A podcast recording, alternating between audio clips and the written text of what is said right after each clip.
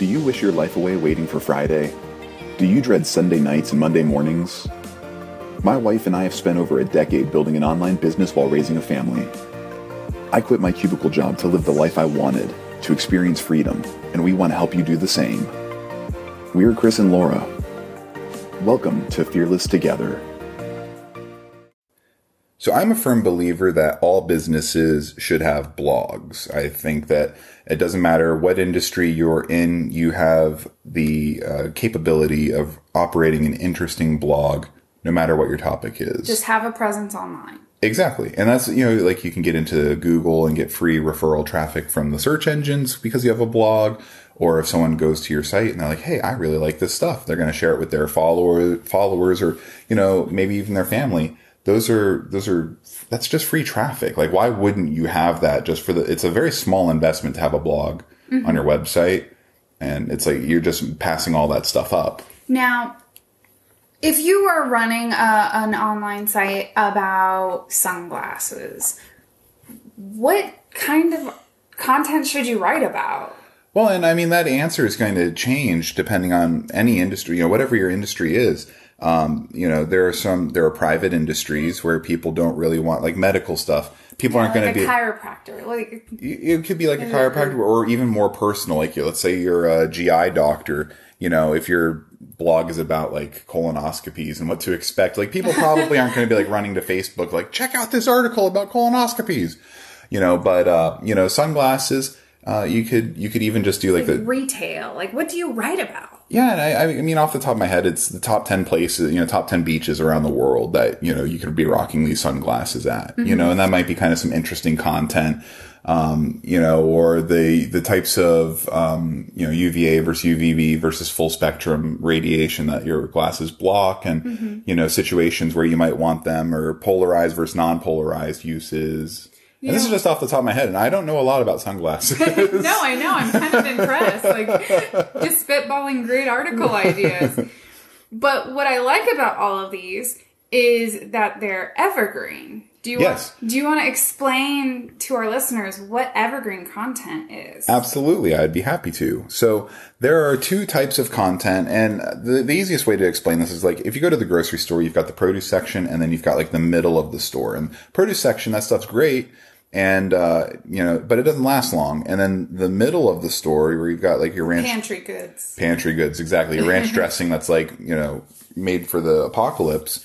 Um, that's that's kind of how evergreen content is, right? Evergreen content is this long shelf life content. It's good for a long time, and uh, it doesn't even it doesn't seasonal. change really. Right? It doesn't change, but it could be less relevant during different seasons. But as long as it's relevant year after year after year, that's evergreen. Okay. Versus your short shelf life content. And some examples of like short shelf life content would be like sports scores, right? Like no one cares what the Dodgers versus Cubs 10 years ago, what that score was. You know, maybe a few people out of curiosity, but you're not going to build a business off of that. Or, or politics or like current events. Yes, exactly. On, right? All of those things where it's like very important right this moment but years later, the, that content's not really going to be important. And, you know, you can, you can, eh, those are still big businesses, but they're, they're like, they're competitive. They're very competitive. Right.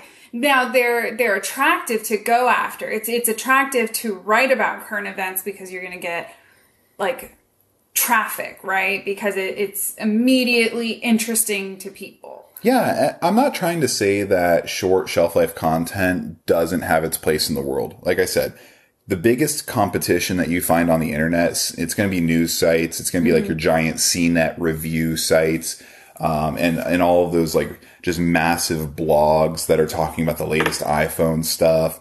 Just they're, they're it's they're huge huge business there's huge business in it. It's just not evergreen. It's very you're always publishing to right. keep up with it. And because we're fans of passive income as we talked about that kind of goes against some of the things that we fundamentally want to do with our business. Well, yeah, I mean, if you've ever seen like uh, Lord of the Rings or you know some of these other like movies where there's always like this bridge that is collapsing under the person as they're running and they're trying to like they're trying to stay on the bridge like that's kind of how non-evergreen content feels to me is like you're just on this never-ending treadmill and you're always having to keep ahead of it or else you, you know, if you just fall behind a little bit, you get sucked under. And like I said, do you really want to go against like CNN, Fox News, Better Homes and Garden? These are huge sites. And not that you can't niche down and still, you know, do, you know, fight your battles with them, but, um, it, it's just a, you're going to put in a lot of effort and a lot of work and only experience rewards for a little bit of time. And that's right, why and just constant updates. And constant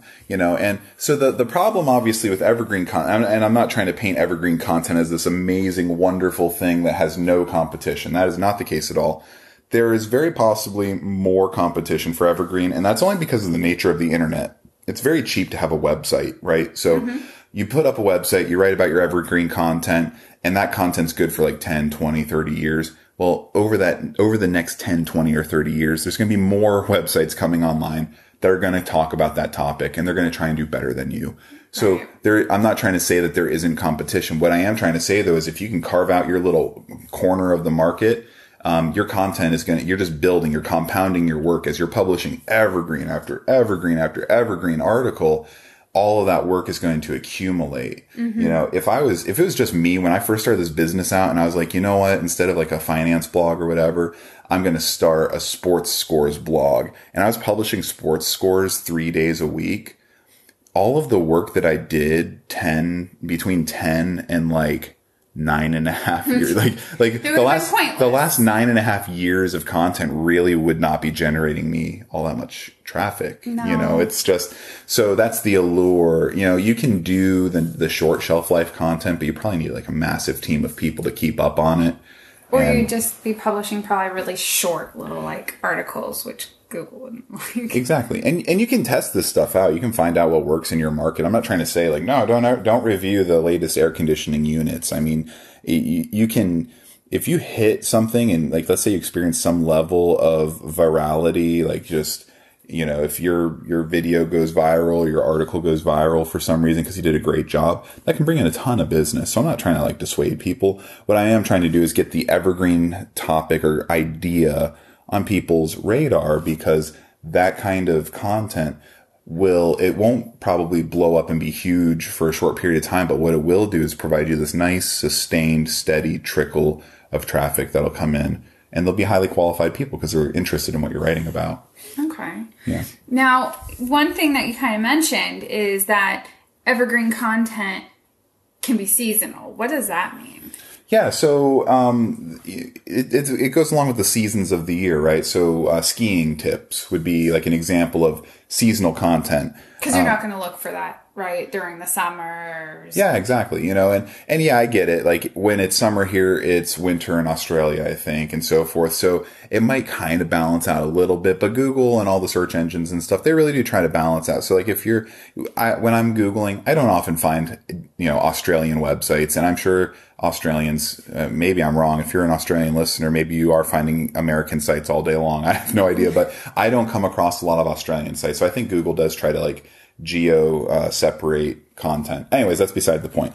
There are lots of like, Christmas content. Let's go for an easier subject. Christmas, same time of year for everybody, Right, but it comes every single year. every single year. So that's evergreen, even though it's seasonal. Okay. You know, and any, any holiday can be like that. Um, I'm trying to think of other kind of seasonal types of uh, topics. Um, basically, anything having that's like a winter sport or any type of summer sport. Slip and slides. Slip and slides. Slip and slides has to be a summer thing. Exactly. Um, and sports, you know, sports, obviously there's a football season and stuff like that. So you can have, you can have evergreen content about sports. You can have evergreen content about football.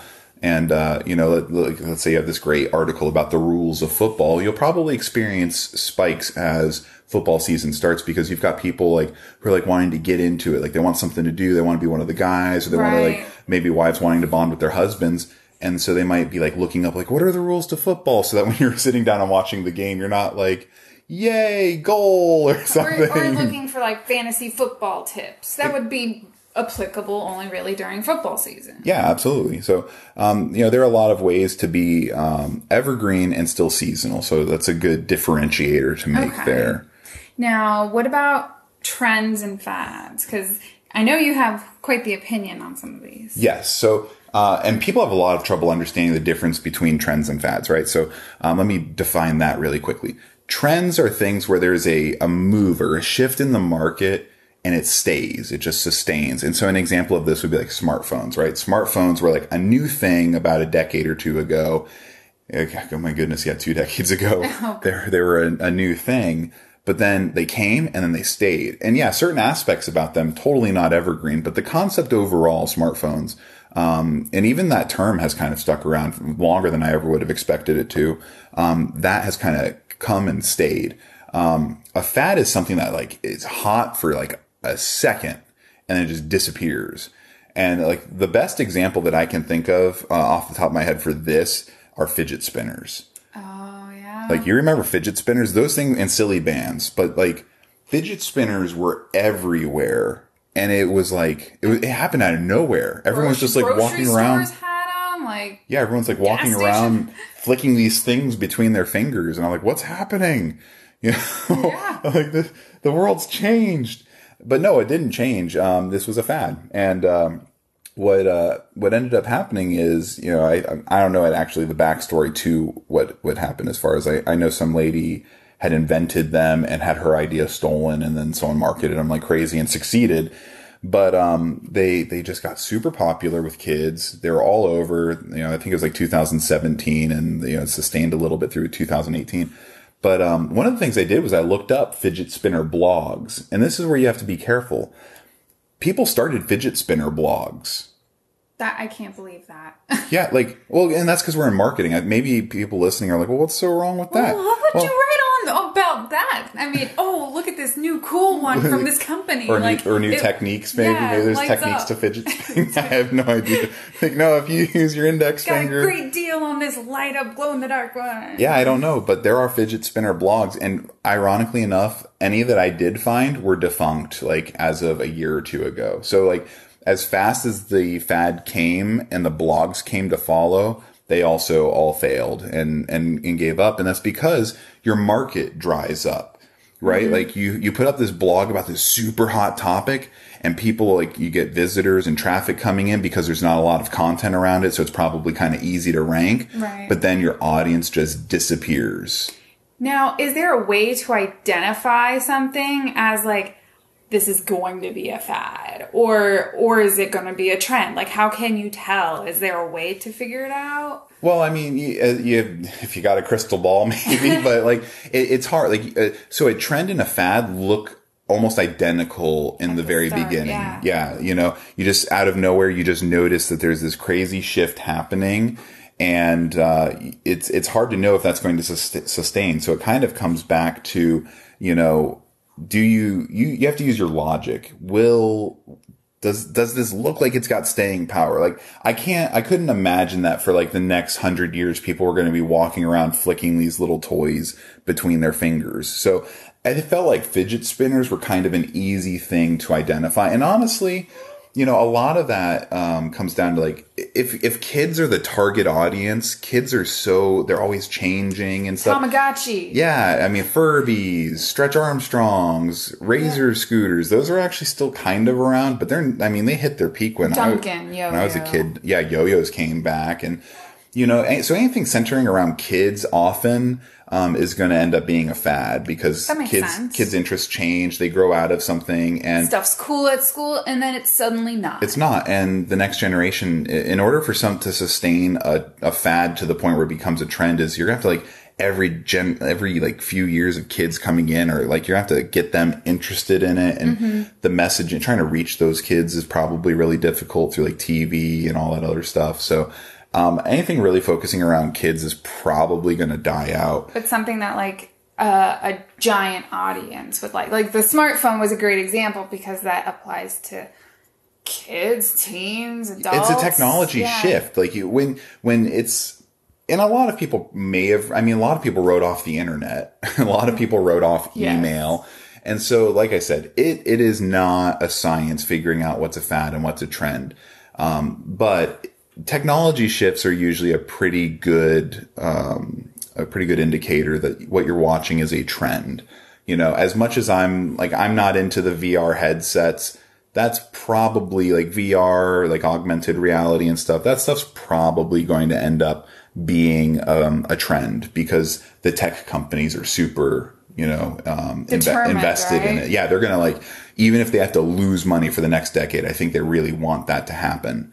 Um, so you have to kind of look at where things are going and, you know, just take your best stab at it. You know, if you're really nervous, you can give it a year or something and see is it still around because if you know, and, and you've got tools, right? You got Google Trends, google.com slash trends, and you can see kind of what's happening with a certain thing. Like you can look up fidget spinners and you just see a giant spike and then it like crashes. And so you, you only had to give fidget spinners like six months and you could tell like the, the precipitous drop off that happened super quickly. That tells you right away that that is likely a fad. I'm sure that a lot of this, uh, like diets, would apply to this a lot too. Yeah, yeah. I mean, diets are going to spike. I mean, and and diets are kind of a cool example because they they come come at you like a fad, Right. And they die off kind of like a fad, but they level off, and and that's an area where you might have some success, right? Because there's still enough audience sticking around that if you really own that. You can probably still make it like there are people that still are probably making bank on Atkins diet, even though it's been around for a super long time. They're, yeah, they probably maybe they are just believers in that system. Yeah. know? So Like, I mean, it came at us like a fad, and then it kind of died off, but it stuck around, and so it's like a, a I don't. There's probably some market term for it that I don't know, but it came out. It spiked like a fad, dived or dove like a fad, but leveled off like a trend. Like it didn't go back to zero. So there are some areas and there's some wiggle room, and you have to look at your business. Like if you're an individual business, like a super small business, not multi, you know, millions or tens of millions of dollars a year, hundreds of millions of dollars a year, then a fad that dies off like that and kind of just sticks around might be able to sustain your business indefinitely. Um, and, uh, and you may be able to have an evergreen business out of that. But that's kind of how, let's bring all this back around to this topic of evergreen. Fads and trends. Um, if you wanted to run a blog about a fad, it's very much the same idea of like this evergreen versus non-evergreen, right? like right. you're going to produce content. It's going to have a short shelf life and you have to extract as much earnings and revenue out of it as possible because you know it's going away. and you have to move right on to the next fad as Yes. quick as you can. Yes, and you, so it's not a sustainable business. It's not passive at all. So it's nothing that's ever um, interested us, but it may interest someone who's on um, listening to our podcast right now. So I wanted to bring that up.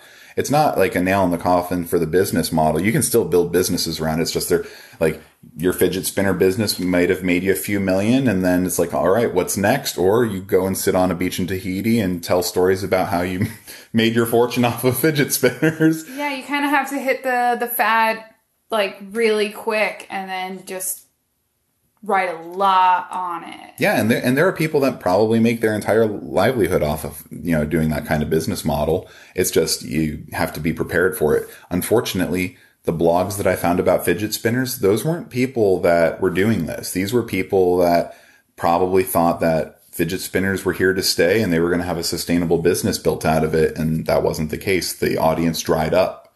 So, like I said, uh, um, if always be very cautious, especially if the fad is targeting children. Children are like they're very popular um, targets for the, these kinds of things because they're generally easily influenced. You can reach them through cartoons.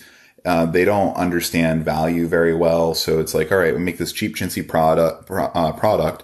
Hold the parents hostage, like because the kids are going to be super emotional if the parents don't buy it for them, and then market it as hard as you can at the kids, and then they'll buy it, and then you run off with your money laughing into the sunset. This Um, is why we don't pay f- like for for cable and see commercials in our house. There's no commercials ever Yeah. playing in our house. And this isn't how we run our business, but th- let's be honest that there are people that that's how they run their business. They're like they know that their market are is irrational children who are going to hold their parents hostage for the product that they want. And I mean, every major toy company, this is their marketing tactic. You market to the kids on Their impression. on Disney, yeah, and then they ask their parents for it, and if the parents don't buy it, then the kids are super upset. You've ruined Christmas. Yeah, like you know, so it's it's it's not a, a secret that that's how that marketing is done, and um, a lot of it's based on these fads and trends. So evergreen versus non-evergreen, it applies to a lot of stuff, but um, But we like evergreen because it's passive, it sticks around, and for us, it's been really awesome. and it allows your work to compound. And that's the that's the mat like there are a few magical words that i always like that, that i always use when i describe our business. And they've, they've been there since the beginning. They are uh, passive scaling and evergreen and compounding. Like those are like the four magic words for our business because i've used all we've used all four of those to grow our business. You know because if we were constantly on this never ending treadmill of content expiring our work not compounding um, not being evergreen like those things are what have made our business what it is today right. We wouldn't have time to keep up with with non-evergreen content. Not at all. And and I think a lot of people who are listening to this probably are the exact same way. So as you approach your business, do it with this evergreen compounding passive idea in mind. And, and even if your goal isn't to just have passive income, if you're running an active business, that's fine. But add some compounding passive evergreen aspects to it and you're giving yourself this nice foundation that you can continue doing all of your regular stuff off of, but you're giving yourself like this nice solid base that you can work with in the future in case things do go wrong. I like that. Yeah, have a have a balance a little bit. Yeah. Well, anyways, I hope you enjoyed this episode. Take care. I hope you enjoyed this episode of Fearless Together. Make sure you subscribe and learn more at fearless.fm. That's F E A R L S S dot FM. To your continued success.